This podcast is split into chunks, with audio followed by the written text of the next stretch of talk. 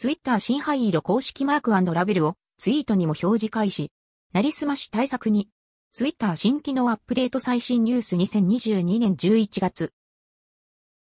ツイッターのサブスクリプションツイッターブルーに登録、課金することで認証バッジが表示されることになり、ユーザー混乱を招いています。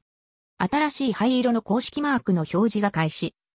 2 Combat Impersonation We We Edit One Official Label 2 Some Accounts Google 翻訳なりすましに対抗するために一部のアカウントに公式ラベルを追加しました。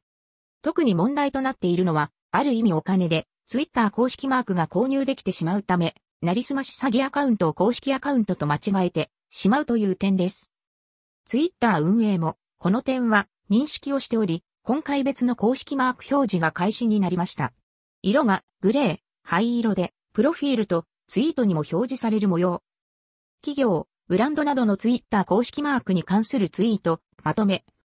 関連記事。ブルー課金、ツイッター公式マークの値段は、月額料金はいくら？